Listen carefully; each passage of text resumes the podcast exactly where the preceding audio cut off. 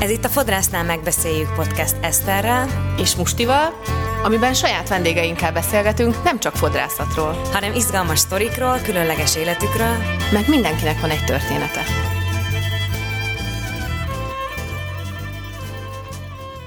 Sziasztok! Sziasztok! Sziasztok! Hello! Eheti vendégünk Faix Csaba, a Budapest Brand vezetője, ez a főváros hivatalos turisztikai, kulturális és marketing szervezete. Korábban a Prezi nemzetközi kommunikációért felelt évekig, előtte riporterként dolgozott a TV2-nél, ahol politikai életről és nemzetközi eseményekről tudósított, például a 2006-os MTV székház ostromáról, a 2008-as amerikai elnökválasztásról vagy az arab tavaszról. Eltén szerzett bölcsész történés és történelemszakos tanári diplomát 2004-ben, illetve a Színház és Filmművészeti Egyetemen televíziós rendező, műsorvezető szakon diplomázott 2005-ben. Na, hát... De, meg, de megterhelő volt. Igen.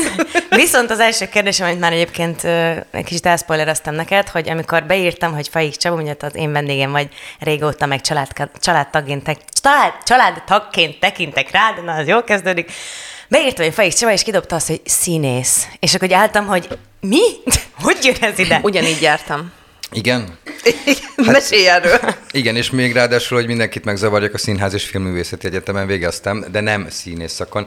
Ez egyébként kötődik az egyetemhez, onnan ö, fakad. Nem tudom, hogy hogy került ez a Google-nek a rendszerébe, de a Mundrucó Kornél kért fel a Fehér Isten című filmben, és utána pedig a, a Jupiter Holdja című filmben, hogy a televíziós jeleneteket, amikor újságírók, tévés újságírók szerepelnek oh. a filmben, tudósítanak a, a Fehér Istenben egy ilyen kitörésről, a, a Jupiter holdjában pedig nagyon sok média jelenet van, hogy azoknak a, hát az első filmben csak az eljátszását csináljam én, a második filmben pedig az egésznek a megkoreografálását, hogy hogy néznek ki ezek a stúdióképek, milyen eszközökkel vannak ott az újságírók, hogyan viselkednek, hogyan mozognak terepen. Tehát tulajdonképpen a valódi szakmámat, a civil szakmámat kellett bevinni a, a, a, ebbe a filmbe, és a vicces, hogy van az IMDb, ugye ez az International Movie Database, abban is szerepelek, mert hogy ezt, ezt le kell adni minden filmben a teljes kreditlistát, és ez automatikusan meg, úgyhogy lehet engem rételni, és lehet, hogy és csodálatos. vagy? Hogy, hogy állsz nem az tudom, IMDb? Tehát, hogy de, tulajdonképpen bármit csinálsz mostantól, mindig az lesz a Google talál, első Google találat, hogy színész. Igen, de én ezt egyébként hízelgőnek tekintem, Ennyi. úgyhogy nem teszek semmilyen erőfeszítést, hogy ezt átírják. Igen, ez, ez, ez, ez csodálatosan meglepő hát, volt. Ez tök menő. Én is meguglisztalak, ugye mondtam, hogy én ma minden, azzal kezdtük, hogy én szia, mindent tudok rólad, mert hogy szétguglisztalak, és ahogy olvastam az életrajzodat, meg megnéztem egy csomó pályád során veled készült interjúkat, meg amit te csináltál dolgokat, nehéz volt összerakni a képet, hogy ki is vagy te, mi mindent csinálsz, hogy is néz ki, ez olyan sokféle összetevője van, hogy bölcsészkar, TV, tech cég PR, most a legfrissebb cikkekben a Budapest brandről beszélsz ugye a legtöbbet, hogy te hogy, hogy, hogy hogy ö, definiálod magad? Nem, tehát, hogy szereted azt, hogy színész, de hogy, hogyha megkérdeznek, hogy ki vagyok én, akkor mindig más, vagy egy ilyen összeg? Vagy attól függ, ki kérdezi. Nem, igyekszem mindig más lenni, és egyébként van még egy fontos dolog, ami, ami nem szerepel, de az életrajzomnak úgymond fontos része, ez a, a Szivárvány Családokért Alapítvány, vagy más a Családos Családkampánynak vagyok az egyik önkéntese, vagy ha úgy tetszik, az egyik társalapítója. Ö, és látszólag ezek a dolgok messze esnek egymástól. Én, én leginkább azt mondom, hogy ezek mind kommunikációs, vagy pedig brand kérdések, amiken dolgoztam. Van ebben egy evolúció. Tehát amikor én elkezdtem és egyébként még voltam rendezőasszisztens is az Életképek című műsorban, a, és még sőt, műsorvezető is voltam a Sziréna című műsorban, fogszabályzóval. még, még, még egy ilyen dolog, hogy amikor soroltátok ezeket a, a különböző életállomásokat, akkor lehet, hogy azért ez a mai fiataloknak, amikor 2006-os MTV Ostrom, az már majd, hogy nem történelem. Pont most ezeket nekem volt felül egy ilyen írni. felül, felül, né, felülnézet, amit beszélek, tehát hogy volt egy ilyen interjú, hogy te hogy láttad azt igen, igen. belülről, azt hiszem az Indexem volt, azt most igen, megnéztem. Igen, az a tíz éves És már egyáltalán nem is emlékeztem erre, pedig hát 2006-ban én már 20 Nagyon éves voltam. Nagyon valószínűleg ezeket így, így el kell hagyni. Úgyhogy hát, tök érdekes volt, hogy magára arra, kezelni. hogy akkor mik történtek, hogy akkor tényleg ilyen forradalmi hangulat volt, meg egy pár napig, meg Igen, hogy így nem napig. tudták, hogy mi Azért történt. a forradalmi hangulatot én nem, nem hoznám ide. Nem. Itt egy, Nyilván így lett ez beállítva. De valakinek volt. Tehát, hogy Abszolút. ott is megszólaltattak egy csomó embert, Igen. hogy valaki teljesen úgy érezte, hogy forradalom van, neki meg ugye például én 20 éves koromban itt éltem Budapesten, és te meg annyi maradt meg, azt felidéztem, hogy nagyon késő, nagyon sokáig bulisztunk, és a Blaha Luisa téren volt a sulink, és ott volt az irodája az IST-nek, amiben én foglalkoztam, ez egy ilyen egyesület volt, és nem tudtunk hazamenni, mert hogy körbezárták mindenféle ezéről a rendőrök a, a Blaha Luisa teret is, meg ugye a Rákóczi utat, úgyhogy ott kellett egész nap másnaposan héderezni az irodában, és akkor a Mekibe kijutottunk. Na, ennyi, hát milyen, ennyi milyen forradalom ez elviszi a másnap és a McDonald's.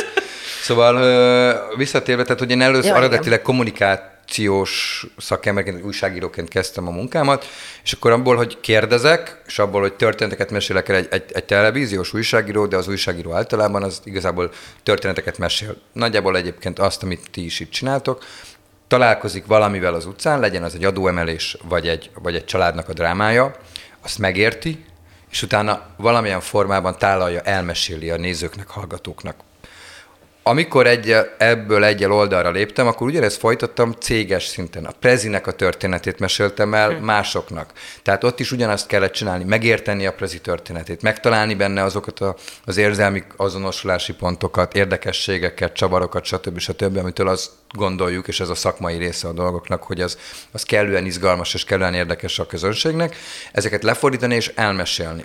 És amit most csinálok, az pedig Budapestnek a története, Budapestnek az érdekessége, azoknak a lefordítása, az itt élőknek vagy az ide látogatóknak, és azt felépíteni, és akkor itt már van egy ilyen folyamatos átcsúszás, ez már tulajdonképpen a brand szakemberi, vagy a brand, brand manageri feladat, amikor létezik valami, a főváros, ami egyébként egy brandként, egy márkaként is működik, és azokat meg kell találni, hogy milyen eszközökkel meséled el. Ez nem csak történetmesélés már a mi esetünkben, hanem különböző eseményeket, élményeket szervezünk, mert én azt gondolom, hogy márkát építeni csak kommunikációval tartósan nem lehet. Nagyon primitív uh-huh. például, kiírom plakáttal, hogy én vagyok a legszebb, akkor lehet, hogy elhiszik addig, amíg látják a plakátokat. De amikor, amikor már nem látják a plakátokat, nem fogják ezt gondolni. Hogyha adok, adok élményeket ahhoz, az üzenethez, amit én föl, fölírok, akkor az maradandóvá válik. Egyébként pont, mint a te McDonald's-os Blaha Luisa teres élményed, és azonnal bármikor elő tudod hívni, és így válik egy márka bármilyen értelemben fontossá szeretetté, vagy éppen nem szeretetté. Ez tök érdekes, tehát a mag az igazából mindenben ugyanaz, tehát hogy, hogy a cél, meg a... És egyébként még ami erről eszembe jutott, hogy, hogy ugye te már jártál az eltére, és aztán döntöttél úgy, hogy, hogy elmész a, az SZF-ére, tehát hogy, hogy mi volt az a pont, amikor azt érezted, hogy akkor na, nekem itt váltanom kell, még egyetemet egyetemmel keresztezek? Nem volt pont, tehát ez kicsit olyan, mint őszintén szóval én gimnázium alatt 15 évesen elkezdtem dolgozni az MTI Eco News nevű angol nyelvű gazdasági ügynökségben ilyen adatrögzítőként, titkárnőként.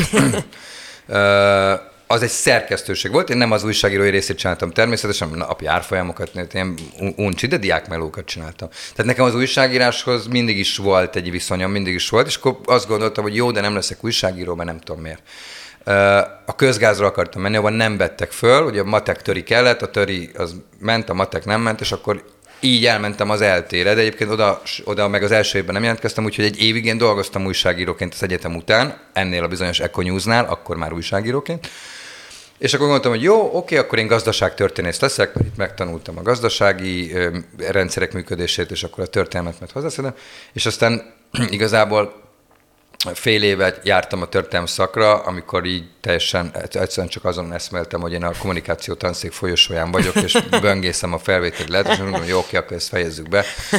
Uh, és akkor először a kommunikáció szakra vettek föl, és akkor utána pedig én úgy kerültem a Színművészeti Egyetemre, ami egy nagyon fura ilyen sorszerű történet, hogy volt egy, egy gimnáziumi évfolyam társam, akivel a múzeum cukrászdában, ami sajnos pár éve most már bezárt, azt hiszem egy másfél éve, egy asztaltársasághoz ültünk, és oda jött egy Hevesi Flóra nevű lány, és mondta, hogy, hogy ő a színművészetire jár újságírás tanul. És akkor én nem értettem, hogy hát a színművészetre színészek járnak. És akkor mondta, hogy de van ilyen téves szak, ugyan csak négy évente indul, de hogy, vagy nem indul minden évben, de, de hogy ez ilyen televíziós képzés ott folyik. És akkor, a, már akkor az MTV-be dolgoztam, a Ma reggel című műsorban, és akkor ma is van azt hiszem, ez a, akkor úgy volt, hogy a kék könyv, ami megjelent, hogy milyen egyetemi Igen, szakok igen, indulnak a következő évben. Milyen flashbackeket hozol itt nekünk vissza? Ja, na hát ennyire öreg vagyok. És akkor Ennyire a... jó vagy a kommunikációból, így rögtön az élményeket. Hát, Tényleg? Le, Á, lelepleztem saját magamat. Értem. És vágtunk egy anyagot, és bementem a, a, bejött az a kollégám, aki a felsőoktatási anyaggal foglalkozott, és nála volt ez a könyv, és mondom, add ide, add ide. És akkor bementem a vágóhoz, és kérdezte, hogy mit csinálsz, és mondtam, ilyen iszonyú nagyképűen, de nem nagyképűen szántam, hogy ja, most dől el, hogy itt dolgozom a jövőre, vagy sem. És akkor nézett rám, mert hogy én tudtam, hogy ha ez a szak elindul, én erre jelentkezni fogok. És én tudtam, hogy erre nem azért fognak fölvenni, mert, hanem azért, mert hogy ez nekem annyira passzol, és tehát úgy képzeljétek el, hogy erre a szakra 210 jelentkeztek, és 14 embert vettek föl. Tehát ez nem olyan volt, mint hogy a közgáz, oké, okay, elmegyek a közgáz, és tényleg, ha jól tanulsz, be fogsz Hát ez kerülni. tényleg egy ilyen eszeféskör igazából. Tehát, Ez hogy ugyanúgy, abszolút. mint ahogy, ahogy színészként sem kerülsz be teljesen evidens módon, így akkor ezek szerint ide sem. Nem, nem, itt is három-négy kör volt. Ez egyébként az a híres osztály, amiben a Máté Krisztina, Kolosi Aha. Péter, Batiz András, Marsi Anikó jártak, csak ez ugye négy évente indult. Ővék volt az első osztály, aztán uh-huh. lett egy második, és én, mi pedig a harmadik ö, osztály uh-huh. voltunk Horváth Ádámnak és Vitrai Tamásnak. Uh-huh.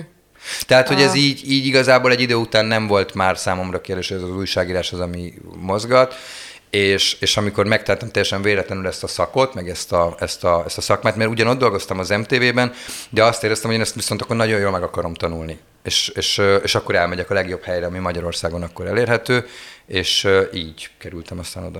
Tehát nem igazán volt kérdés. Engem azt foglalkoztatott még egyébként, amikor így csináltam ezt az elő, előkeresést rólad, hogy nagyon érdekesnek tűntél egyébként ez És alapján. És, és akkor Tudod, idejöttél, és és, ez még mindig így van. Mindegy, tegyük és ez még mindig így van, és ö, beleírtam ebbe a, egy olyan kérdést, hogy, hogy így mi foglalkoztat téged manapság? Tehát, hogy, hogy ö, valakinek, aki ilyen tájékozott, és ennyire ö, képben van mindenféle hírrel, most ez a Budapest Brandel, tehát hogy te nekem olyan, olyan embernek A Szivárvány tűnsz, családdal. Szivárvány családdal, amit egyébként most csak azért nem említettem, mert hogy nem vagy benne a kutatási anyagomban, és ez, még, ez most egy teljesen új információ. Tehát, hogy mi az, ami téged most így manapság az életedben foglalkoztat, mikről gondolkozol így a hétköznapokban? Akár ilyen tá- társadalmilag, Magyarországon, nem Magyarországon, worldwide-ban, mik azok a dolgok, amik téged foglalkoztatnak? Hát az ilyen társadalmi vagy worldwide szinten igazából kettő, és a kettő kicsit egybe cseng. Az egyik, hogy, hogy nekünk most van egy másfél éves kisfiunk, és ez egy olyan szituációt eredményezett, hogy, hogy iszonyatosan fontos, ez tök klis, klisi lesz, amit mondok előre szólok, hogy mi lesz a föld jövője. Ugye én 79-ben születtem, és addig úgy voltam el, hogy figyelj, 2050-ig azt mondják, hogy nagyjából marad ez a klíma, majd kicsit lesznek ez az, vagyunk. de hogy úgy moror lesz azért az, Én. az nekem már akkor 71 éves leszek, figyelj, egy lesz még pár rossz évem, és hello. De azzal, hogy megszületett a kisünk, ez 2100-ig kitolódott. Uh-huh. Mert hogy iszonyúan aggódom, hogy vele mi lesz, és 2020-ban született, 2100 körülbelül az, ami, ami jó esetben neki egy ilyen reális élet év, amit megfog, vagy hát év, amit megél. És tudjuk, hogy 2100-ig ez egészen biztosan nem tartható fönt. Mm. Tehát, hogy főleg ez a leghosszabb idő, ugye, És ha ebbe belegondol az ember, hogy egyébként milyen helyzetbe hozza saját fiát, hogy egyébként helyese például, hogy gyereket válasz. Hát ez egy nagy kérdés Hogy egyébként. tudod-e, hogy, hogy neki milyen lesz az az élet, és akkor egyrészt azt, mondjuk, azt gondoljuk, hogy igen, és nyilván azért is vállaltuk, de akkor viszont basszus muszáj valamit abba tenni, és, és nem tudom még, hogy hogyan tudom, mert nyilván nem tudom én magam megoldani ezt a problémát. És egyébként egy, ez egy iszonyú probléma, és akkor itt jön a másik, ami ebbe for, foglalkoztat manapság, hogy hova tart a világnak a társadalma, hova, hova tartanak azok a, azok a leegyszerűsítő megoldások, amik a politikában vannak, nem csak itthon, hova tartanak azok a folyamatok, és akkor itt már nagyon közel vagyunk, ami, ami most elindult menekült hullám, és a jövőt tekintve talán ne is nevezzük hullámnak, hanem inkább ilyen fodornak, uh-huh. az, amikor ott már ténylegesen nem lesz hát nem életre, de mondjuk mezőgazdasági termelésre, vagy egyébre alkalmas a, a, a, a terület, akkor mennyi ember fog elindulni, és arra milyen válaszokat fog adni a világ, és az milyen világot eredményez, akarunk-e abban élni? Na, hát nem akartam teljesen elrontani a kedvedet. Nem, nem, Nem, egyáltalán nem rontotta, de biztos voltam benne, hogy téged olyan dolgok foglalkoztatnak, amik fontosak. Meg És, mi ezt is én is, szoktunk én is fontosnak beszélni. tartom. Ez az egyik olyan dolog, ami engem is így a hétköznapokban foglalkoztat. De képzétek el, hogy erre nekem egy tök megnyugtatót mondott a nagyon jó barátnőm Viola. Minél hamarabb meghalunk, az Nem. segíteni fog. Nem, elmondja, ötven neked járni. meghalsz, ne izgadd magad. Szóval a Viola mindig azt mondja nekem, neki két gyermeke van, hogy soha nem tudhatod, és ez bárkivel behelyettesíthető, akinek ugye szimpatikus, hogy soha nem tudhatod, hogy te szülöd a következő Greta Thunberget, vagy Petőfi Sándort, vagy bárkit, aki olyan, olyan nem, vagy Elon, Elon Muskot, vagy bárkit, uh-huh. aki mondjuk szül egy olyan tervet, amivel mondjuk ez megmenekült. Tehát, hogy, mert ugye amikor én ezzel vívódom, hogy, hogy szeretnék egy gyereket, ak- tehát, hogy vagy, hogy nem önzősége ez, vagy ebbe belegondolva, nyilván nem vagyok még a gyerekvállalás kapujában, de hogy, de hogy ez így eszembe jut, hogy vagy ez egy önállítás? Vagy akkor most, vagy hogy nézve az egész Egy- politikai helyzetet a világban, Egyébként nem maradunk most ö, ez egy hasonló, nélkül. vagy egy, egy side Igen. témája. Engem az örökbefogadás is nagyon foglalkoztat, úgyhogy tök érdekes, hogy, hogy, hogy így erről beszélgetünk, mert nekem egy csomó, mi is foglalkoztunk ezzel a gyerekvállalással, hogy most házasodtunk össze a férjemmel, és hogy ugyanez, hogy szüljünk egy gyereket, ne szüljünk, nyilván én fogom, mert én mondtam neki tegnap, hogy nem akarod amúgy te megszülni, de mindent Nem? nekem Egy kicsit vártok, akkor Nem lehet, mondta, hogy nem, mondta, hogy nem, ez nem ezek. Még lesz a dolgom. És, és ugyanakkor beszélgettünk már arról is, hogy nekem amúgy van egy csomó ilyen előrevetített problémám, ami ezzel kapcsolatos lehet, PCO, minden, ami minden nőt érint, minden második nőt kb. mostanában, hogy nem feltétlenül evidens, hogy nekem annyira könnyen lenne babám. És ennek kapcsán beszélgettünk már rögtön az örökbefogadásról is, hogy, hogy így mennyire vagyunk erre nyitottak, amúgy arra jutottunk, hogy egyikünket sem zavarna, hogyha nem vér szerinti gyerekünk lenne, és, és hogy, hogy mit akartam ezzel mondani? Most elment a Hát azt, hogy gondolom, hogy az örökbefogadás az, hogy az, az megoldja-e azt a helyzetet, hogy... Ja, hogy, hogy egyébként mennyire, ter- mennyire érdemes, Most- azt akartam mondani, hogy még azt foglalkoztat nagyon, hogy mennyire érdemes ebben ennyi effortot tenni, hogy mindenképpen saját gyereket szülessen, amikor annyi gyerek van szülő nélkül. Ja. Tehát, Hát hogy ez is egy ilyen érdekes kérdés szerintem, és valahol nagyon, ha ez, ez most egy nagyon morbid üzé lesz a, az állatszaporulatra, meg a, meg a Nekem valahogy ez összekapcsolódik a fejemben, mert nagyon sokat foglalkozom még ezzel, hogy mennyi, mennyi gazdátlan állat van, meg mennyi olyan alom születik, meg nem, nem ivartalanítják az emberek az állataikat, és hogy Magyarországon nagyon főleg a leszakadó részeken nagyon rossz az állattartási kultúra, és, és hogy nem tudom, egyébként ezen is gondolkoztam, hogy annyira borzasztó, hogy olyan sokan, olyan sok energiát tesznek abba, hogy mindenképpen saját gyerekük szülessen, közben meg olyan sok gyerek van szülő nélkül. És nem annyira segíti elő most ez a mostani környezet azt, hogy valaki örökbe fogadhasson gyereket. Ez egyébként a, a szivárvány családot ugye említetted, hogy, hogy mennyiben kapcsolható ez össze például hogy az örökbefogadással, vagy az, hogy alapvetően a család a család, család az család, és hogy ezekhez a modellekhez nagyon ragaszkodjunk, vagy ne ez legyen a morál, ami most ugye az a vonal, ami elindult, tehát hogy az örökbefogadásra ez hogy kapcsolható össze? Um, az örökbefogadás az, az egyik lehetséges útja annak, hogy, hogy meleg vagy szivárvány családok gyereket tudjanak vállalni. Nem, a, nem az egyetlen is ilyen értelemben részlegesen kapcsolódik hozzá.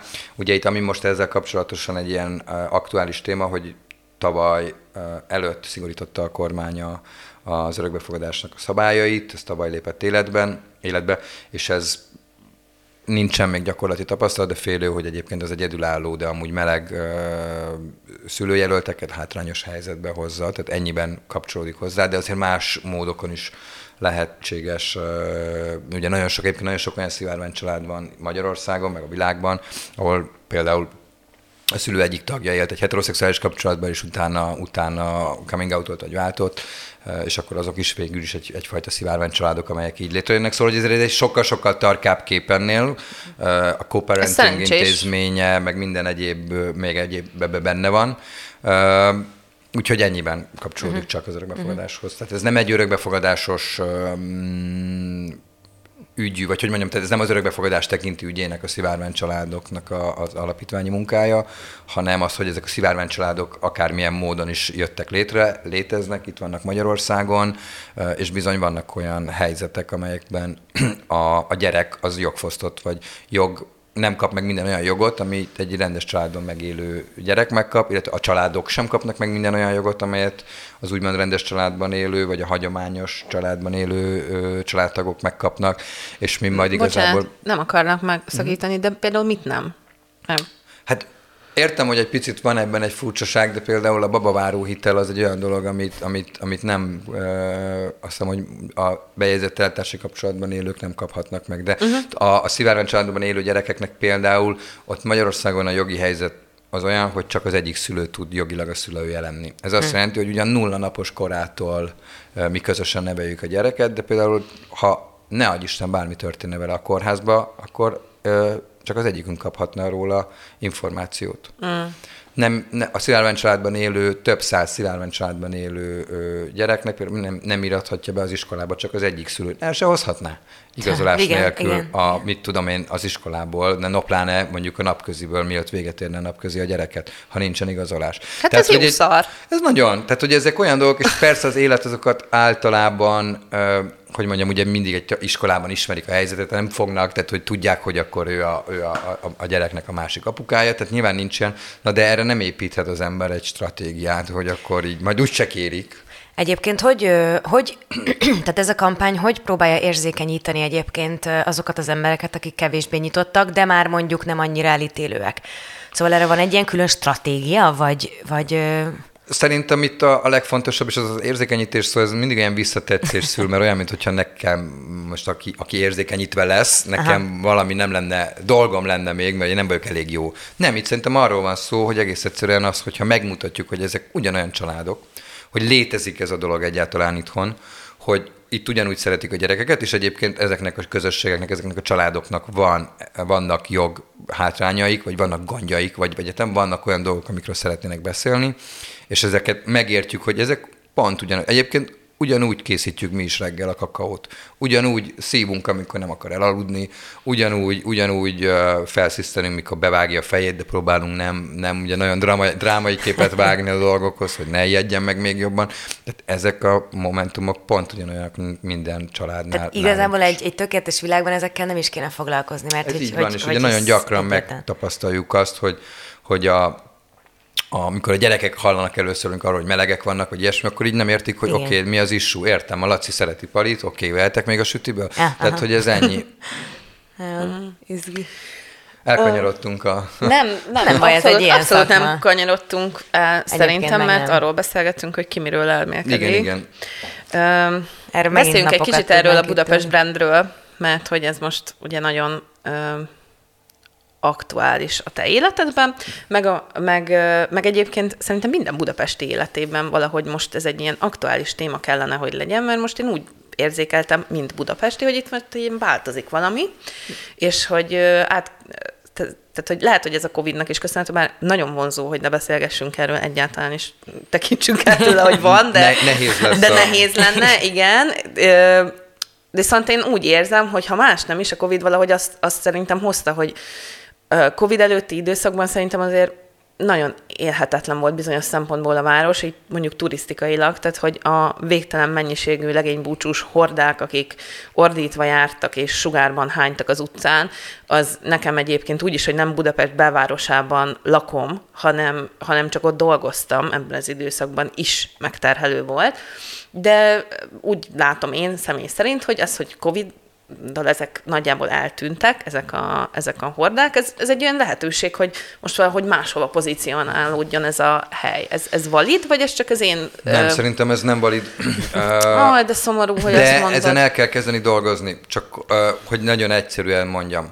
A, amint a Covid, tehát ugye Angliában nagyon soká, ezek tipikusan Angliából érkező, Igen. ugye ott van hagyománya annak, hogy a legény búcsút, lánybúcsút, azt más városban, nem szükségszerűen más országban, de más városban, elutazzunk valahova barátainkkal.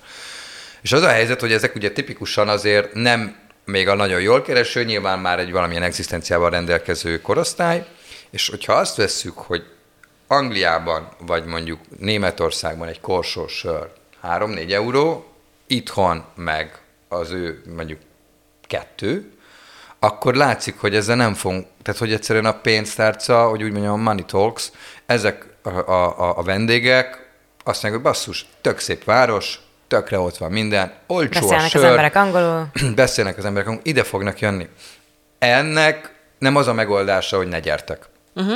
Ennek az két megoldása van, vagyis hogy több megoldása is van, de az egyik megoldása az az, hogy A, aki ide jön, azokkal elkezdünk beszélgetni, hogy figyelj, itt amúgy lakók laknak. Uh, nyilván ez most naivitásnak tűnik, de hogy akkor is el kell kezdeni egyfajta edukációt, hogy gyere, tök jó, érezd jól magad, de hogy vannak bizonyos szabályok, amiket be kell tartani, kész passz. Teljesen mindegy, hogy olcsó a sör, nem lehet állatnak lenni, ez that easy. Ezt a munkát ezt mindenképpen el kell végezni. És ami szerintem egy fontos dolog, az az, hogy amikor ide jönnek ezek a turisták, akkor megmutassuk nekik egyébként, hogy mi minden van a Gosdúdvaron túl. Hm. És hogy ők majd három-négy év múlva, mikor már mondjuk családjuk van, kicsit több pénzük van, akkor úgy jöjjenek vissza Budapest, hogy basszus egyébként egy csomó mindent meg sem néztünk, pedig milyen izgalmas. Ez egy lassú folyamat, tehát nyilván, ha a, a város szempontjából nézem, akkor én azt mondom, hogy az lenne a legjobb, ha egy hétig nyitva lenne a város, iszonyú drága lenne minden, ide jönnének egy hétig, és az összes turizmusból élő az alatt az egy hét annyit keresni, utána nem kell ide jöjjön turista, és akkor nyugiben. Ez nem not gonna happen. Tehát, hogy ez, ez, ez, ez, Azt ez mondod, nem, akkor nem ezen dolgoztok? azt lehet, hogy szép fokozatosan elindulni, és egyébként ezt az egész turisztikai szakma érti, a, a, a Magyar Turisztikai Ügynökségek kampánya, ami, ami most persze megakadt a Covid miatt, de ők is elindultak egy olyan pozicionálásba, hogy a Budapestből mutassuk meg a, a Párizsi udvart, a Zeneakadémiát, az operát, tehát olyan, esem, olyan dolgokat, amelyek azt mutatják, és ezért nagyon fontos például, hogy hány Michelin csillagos étterem van a városban, és ennek mondjuk szuper rosszat tesz nyilván a Covid, amikor be kell zárniuk ezeknek az étteremeknek, mert nem tudja eltartani a helyi vendégközönség, hogy azt lássák, hogy basszus, ez több, mint egy legénybúcsús úti cél, de ez évek munkája. Tehát ez, amikor ez a brandépítés, hogy, hogy elkezdjük a Budapest brandet, a városnak a brandjét, megtölteni olyan az idelátogatók fejében olyan ajánlatokkal első körben, amelyek miatt azt mondja, hogy nem úgy tekint rá, mint egy ilyen fekvehányós városra, hanem mint amiben sokkal több van, mint ahogy sokkal több van benne. De rövid távon ők vissza fognak térni. És azt kell mondjam, hogy bizonyos értelemben ez ez eh, létszükséglet is. Tehát uh-huh. az elmúlt lassan két évet ezek a vállalkozások, akik a turizmusban dolgoznak, és látjuk már most is, hogy mennyi hely zár be, csak az elmúlt héten uh, bezárt például, oké, okay, hogy más okok miatt az olimpia, a csalogány 26, Igen. Uh, zárnak be olyan éttermek, olyan, olyan attrakciók, amelyek ezt a város színességét, ne, nem lehet ezt kibírni, hát nem lehet két évig nem keresni, még szerintem ezt pont tök jól tudjátok sajnos. Tehát, hogy igazából nekünk most első körben minden turistának örülni kell, őket edukálni kell, és el kell kezdeni nekik megmutatni, hogy mi minden van ezen túl. Hm. Ez egy lassú és kevés látványos, kevés gyors látványos eredményt hozó folyamat. Igen. Ez is annyira ilyen, nem tudom, nekem ilyen megosztó teljesen ez, hogy így ez a két évnek, meg a, meg a szemcög. Tehát, hogy tök jó egyik részről, hogy kevesebb lett a turista, mert tényleg mi, mint felhasználók azt érezzük, hogy végre helyem van nekem is Budapestben, és nem szorítanak ki. A másik oldalon meg tényleg igazából normalizálni kell, csak nem pedig, nem pedig visszaszorítani ezt az egészet, meg köpködni, hogy köcsök turista, meg kedvenc sztorim, amikor Marika néni a hetedik kerületben mondja, hogy de hát ide húgyoznak a, a, a, a külföldiek, amikor Marika néni 90 éve viszi le a kutyáját húgyozni a hetedik kerületbe, tehát hogy hogy na, most... Igen, ez... de közben meg nekünk az a feladatunk, és ilyenekben el kell kezdenünk fejlődni, hogy legyen elég nyilvános WC a hetedik kerületben. Például. És ilyen mindig be kell kezdeni, gondolom. Így van, illetve amit mi el akarunk kezdeni, és el is kezdtünk, hogy, hogy mutassuk meg, húzzuk szét ezt a turizmust, hogy le, amiről mondtad, hogy legyen helyünk. Uh-huh. Tehát, hogyha azt tudjuk mondani, hogy nem csak a halászbástya, nem csak a Kosdúdvar és a Hősök tere van itt a városban, hanem egyébként ki lehet menni a Normafára, meg lehet nézni a Szemlőegyi barlangot, el lehet menni a Budafoki pincesorra, ki lehet menni a római partra, órákig tudnám sorolni, uh-huh. akkor, akkor eleve kevésebb lesz a zsúfoltság, ugye szétterítem, de ami sokkal fontosabb, ez egy kicsit majd távolabbi eredmény lehet, hogy amikor valaki idejön, és mondjuk ezek a, a, a lehetőségek már a fejében vannak, és azt mondja, hogy Hány éjszakát legyek Pesten? Hány napot? Hát figyelj, szerintem kettőt. Legyen ez a izé, halászbástya, nem tudom, akkor még egy nap elmegyünk a Széchenyibe, és aztán tipli. De azt mondja, hogy de várjál, van a harmadik nap, mert még meg kéne nézni ezt, azt, azt, akkor három napot marad. Ez a legkevésbé, és akkor vissza kötni a környezetet, legkevésbé terhelő módja annak, hogy én növeljem a turizmusnak a gazdasági előnyét. Hogy ő, nem, ő már nem utazik, tehát nem az van, hogy 4 millió helyett 6 millió turista jöjjön ide, jöjjön 4 millió, csak maradjon egy nappal tovább. Aha, aha, Kettő aha. helyett három. A aha. végeredményben ugyanúgy 6 millió vendégészakát fogok árulni, vagy eladni, de 4 millió ember terhelésével. Tehát ezért is iszonyú fontos az, hogy kezdjük ezt ki, kihúzni, kicsit kivinni a város központjából, kezdjük megmutatni, hogy mi minden van itt, és akkor ha ezek felkerülnek, felkerülnek, akkor egyrészt majd visszajönnek a családok, mert azt látják, hogy basszus, ott van a lupa, lupató, a már említett helyszínek, tudok mit csinálni itt a városban. Másrészt meg ugye nem úgy terhelik, hogy sokkal nagyobb tömeg jön ez is most olyan, hogy gyönyörűen hangzik most egyről elfben, de mi, amíg nincs turista, nem tudom széthúzni őket. Tehát most ezek, ezek inkább olyan stratégiai irányok, amiket itt az elmúlt másfél évben mi leszűrtünk és meghatároztunk, és azon dolgozunk, és akkor itt jön vissza a, a kommunikáció, a storytelling, hogy amikor ezeket megmutatjuk, hogy ezeket hogyan mutassuk meg úgy, hogy, hogy, hogy szöget üssön a, a, a látogató fejében, és akkor utána hogyan megy majd el oda, és hogyan élvezi. Tudjátok, mi jutott még eszembe, hogy, tehát, hogy, hogy tőled kérdezve, hogy a kormány ezt mennyiben támogatja? Tehát, hogy ő, ő ez, ez teljesen ez, veletek együtt dolgozik? Tehát... Abszolút. Tehát az, ahogy mondtam is, a Magyar Turisztikai Ügynökség, amelyik a kormánynak a turizmusért felelős szerve, uh-huh. ő, ő, ők is pontosan érzik ezt a, azt, azt, hogy a várost el kell kezdeni felülpozícionálni, meg kell mutatni azokat a, a, a, az arcait és helyszíneit, amelyek kevésbé ismertek de abban is egyetértünk Guller Zoltánnal, hogy egyelőre minden turistának örülünk. Igen. Mm. Meg hát a Covid utáni időkre gondolva, tehát azt így nehéz ja, ebből a Azt úgy nehéz helyzetből. egyébként gondolom stratégiát csinálni, hogy ö, mikor van a Covid utáni ja, idő. Igen. Tehát, hogy, hogy, egyébként ö... már most, tehát azért elkezdtek visszatérni. Igen, ezt mi is látjuk már, hogy egyébként ide minden nap szoktak bejönni turisták, akik szeretnék, hogy megmossuk, meg megszállítsuk a hajukat, csak mi nem tudjuk sosem megszállítani a hajukat, mert hogy e, egyébként azért sem, mert picit leépítettük a kapacitásainkat, Aha ahhoz képest, mint amikor még ugye járkáltak folyamatosan be emberek, és akkor volt szabadidőm, mondjuk bejöttem hamarabb, hogy majd valószínűleg biztos, hogy be fogjuk valakinek szállítani a haját. Tehát, hogy akkor is, hogyha éppen nem volt vendégem. De egyébként ez szerintem most így, hogy ezen gondolkozom, ez is egy ilyen érdekes kérdés, hogy mennyire fog vajon leépülni az, amit beszéltünk, hogy bezárnak éttermek, az, amit tudunk kínálni, mire majd jönnek az emberek. Tehát, hogy ez egy valahogy egy ilyen egy ilyen érdekes kérdés szerintem, hogy... Mindig hogy... születnek új, új megoldások egyébként, szerintem. Tehát, hogy Milyen vállalkozások, az, tehát hogy azért ebbe, ahogy a földjövőjével kapcsolatos, hogyha nagyon primitív vagy egyszerűsítő választ ad, az egyetlen esély a technológia, és azért általában az ember mind megtalálta a technológiát. Itt is azért a vállalkozások, tehát ha belegondoltok, hogy mi volt a Gosdú udvarba 2006-ban, amire már ugye semmi, senki sem emlékszik, hát semmi, meg tudom neked mondani. Én, én, én még emlékszem arra a semmire. És egész egyszerűen miért lett ott valami? Mert jött a Szimpla, jött Ábel, és azt mondta, hogy ő basszus, ez egy rom udvar, miért nem hozunk ide létre valami különlegeset? És akkor, amikor a, az Ábelnek ez a, a, a vállalkozása elkezdett izgalmasan és működni, akkor jött mellé 23 másik, és ott egész egyszerűen élet kinyílt az élet. Szóval, hogy a másik oldalról azért tök, tényleg lehet bízni, hogy, hogy ott van mindig ez a leleményesség, a vállalkozó szellem, az, hogy, hogy csináljunk valamit, és egyébként ez nagyon fontos, bár mindegy, hogy, tehát, hogy mi, mint Budapest brand, ezt sosem akarjuk átvenni ezt a szerepet. Tehát mi nem akarunk, és nem is tudunk, és nem is tudnánk jól attrakciót létrehozni ezt, ezt az, a vállalko- nekünk abba kell segíteni, hogy ami van, azt megmutassuk, és hogy segítsük a vállalkozásokat abban, hogy egymásra találjanak és létrehozzanak együttműködéseken keresztül olyan dolgokat, amik izgalmasak, ha kellünk, ha nem, akkor csinálják maguk, tök uh-huh. jó. És hogy ezek valószínűleg majd helyreáll, és te is akkor fogsz fölvenni egy hajmos hólányt, amikor már négy turistát kellett Egyébként pont ezen gondolkoztam most, hogy, hogy amúgy tök jó lenne, hogyha most visszatérnénk oda, hogy van egy hajmos hólány, Na, aki ezt meg tudja oldani, úgyhogy abszolút én is érzem, hogy kezd helyreállni ez a, ez a dolog. Úgyhogy ez egy tök pozitív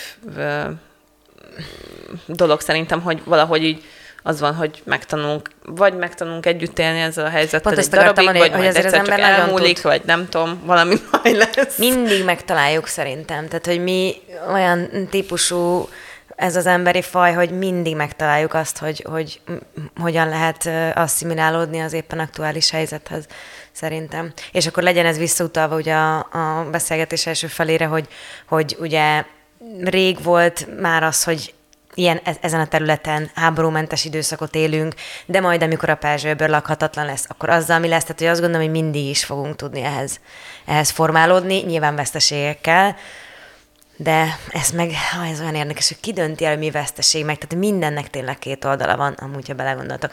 A Budapest brandingből is kiindulhatunk, a, a, a, akár a Perzsőből lakhatatlanságaig, tehát hogy tök érdekes erről így elkezdesz beszélgetni, és így az van, hogy így, igen, van véleményem, hát de ha elgondolkozom a másik oldalon, akkor hm, tehát én most ilyen szuper gond, nagy gondolkodókból vagyok, aminek lehet is semmi értelme, és most is semmi értelme annak, Nem mit mondok, ezt a de... gondolkodásnak tök de jó igen. mindig. Szerintem. Hogyha Mindenki többen, hogyha mindenki gondolkozna, akkor így akár egyébként az emberiségnek a jövőjéről, akkor lehet, hogy tízzel kevesebben fogják kidobni a, vagy vesznek egyáltalán műanyagba. Ezért joghurtot meg kidobni annak a poharát koszosan. Amúgy.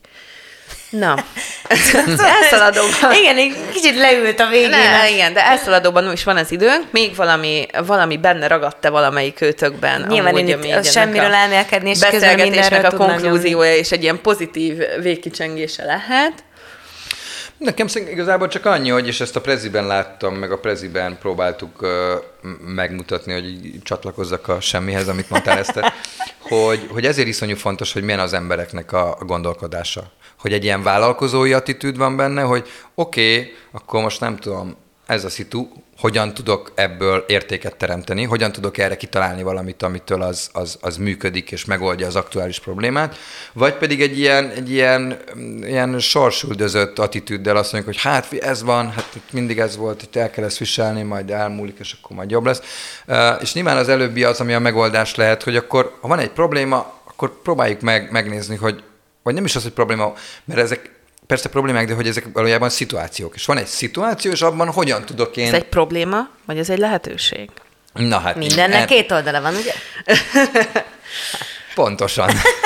Na, hát akkor köszönjük szépen, Csabi, hogy jöttél, és ezt a szuper beszélgetést. Én köszönöm, hogy meghívtatok, és további sok sikert a, a, a podcastjaitokhoz. Köszönjük. És Köszönjük mindenki szépen. beszélgessen egymással, és gondolkozzon, és filozofáljon, mert az visz előre egyébként. Így van. gondolom. Kövessetek minket a ProAir Budapestet az Instagramon, illetve Eszthert, és én visszatértem a Mustár Mag névhez. Egy hétig volt Mustó alulvonás Ágnes az Instagram nevem, és ez szörnyű volt, ez nagyon fura volt. Úgyhogy kövessetek minket, hallgassatok minket minden vasárnap délben, és uh, sziasztok! Sziasztok! Sziasztok, köszönjük szépen még egyszer.